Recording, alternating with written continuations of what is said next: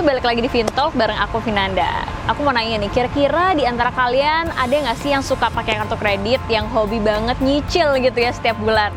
Sebenarnya ada salahnya sih kalau misalkan kita memilih untuk kayak pakai kartu kredit atau nyicil buat memenuhi kebutuhan kita, asalkan porsinya sesuai dengan kebutuhan dan juga pas ya. ngomong ngomong-ngomong soal nyicil, kalian pada tahu nggak sih kalau misalkan sekarang itu ada yang namanya fitur pay letter?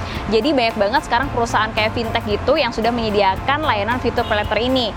Tapi pasti banyak juga yang nanya, kira-kira dengan banyak pilihan fitur peleter mana sih yang paling menguntungkan? Nah, selengkapnya akan aku bahas di materi kali ini. Tapi jangan lupa untuk subscribe channel kita dulu ya.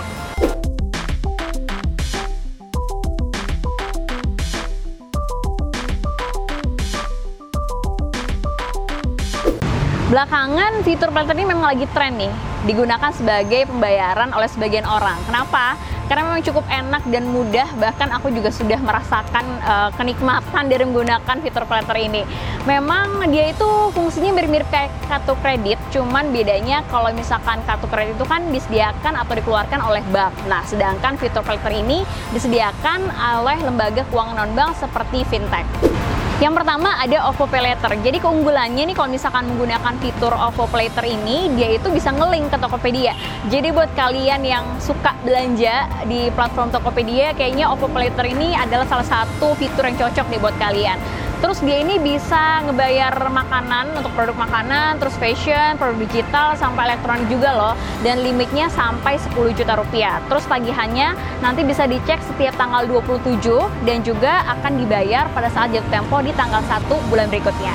Kalau dari sisi bunganya sendiri, dia ini berkisar dari 2,2% sampai 2,9%. Memang mirip-mirip sih bunganya kayak kartu kredit gitu ya.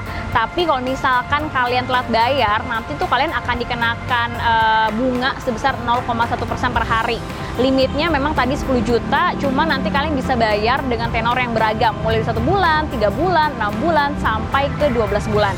Untuk metode pembayaran sendiri juga banyak yang bisa kalian pilih ya, mulai dari kayak bisa langsung pakai mesin ATM, pakai virtual account, atau bayar di Indomaret atau Alfamart, dan juga banyak lagi metode lain yang bisa kalian pilih. Selanjutnya bisa pakai ada fitur yang namanya Gojek Pay Later. Jadi tentu sesuai namanya ini bisa digunakan di aplikasi Gojek. Untuk bunganya itu sekitar 25 ribuan per bulannya. Terus nanti kalau kalian mau daftar itu bisa langsung lewat aplikasinya dan akan dapat limit 100 ribu rupiah. Untuk tenornya sendiri atau misalkan jatuh temponya itu setiap akhir bulan ya. Jadi nanti tuh kalian bisa pakai buat menggunakan bayar makanan atau misalkan nanti pakai aplikasi untuk uh, transportasi gitu. Meskipun kalau menurut aku sebetulnya kalau untuk kebutuhan primer kayak makan atau transportasi itu nggak perlu lewat cicilan ya. Jadi kalau bisa sih kalau kebutuhan primer langsung aja bayar cash. Buat kalian nih yang penggemar platform Shopee pasti udah tahu dong kalau di Shopee itu juga ada yang namanya fitur Shopee Pay Later. Nah, keuntungannya kalau misalkan menggunakan Shopee Pay Later ini dia menawarkan bunga 0% jika dibayar dalam waktu satu bulan. Tapi meskipun begitu memang ada biaya admin sih sekitar 0,1 persenan gitu yang akan dikenakan ketika menggunakan fitur ini. Terus keunggulan lainnya sebenarnya dulu aku juga pernah nyoba untuk pakai fitur ini. Jadi dia tuh kayak bisa dapat voucher cashback atau gratis ongkir gitu. Jadi hitung-hitung untuk biaya adminnya tuh bisa ketutup sama cashback yang kita dapat. Tapi kalau sekarang sih kayaknya udah nggak ada lagi ya. Jadi ya nggak tahu juga sih sampai kapan kira-kira uh, fitur Shopee Later ini akan ngelink sama voucher gratis ongkir dan juga cashback. Saya sendiri Shopee ini ada tenor satu bulan, dua bulan, sama tiga bulan. Terus bunganya ini berkisar sampai 2,95 persen.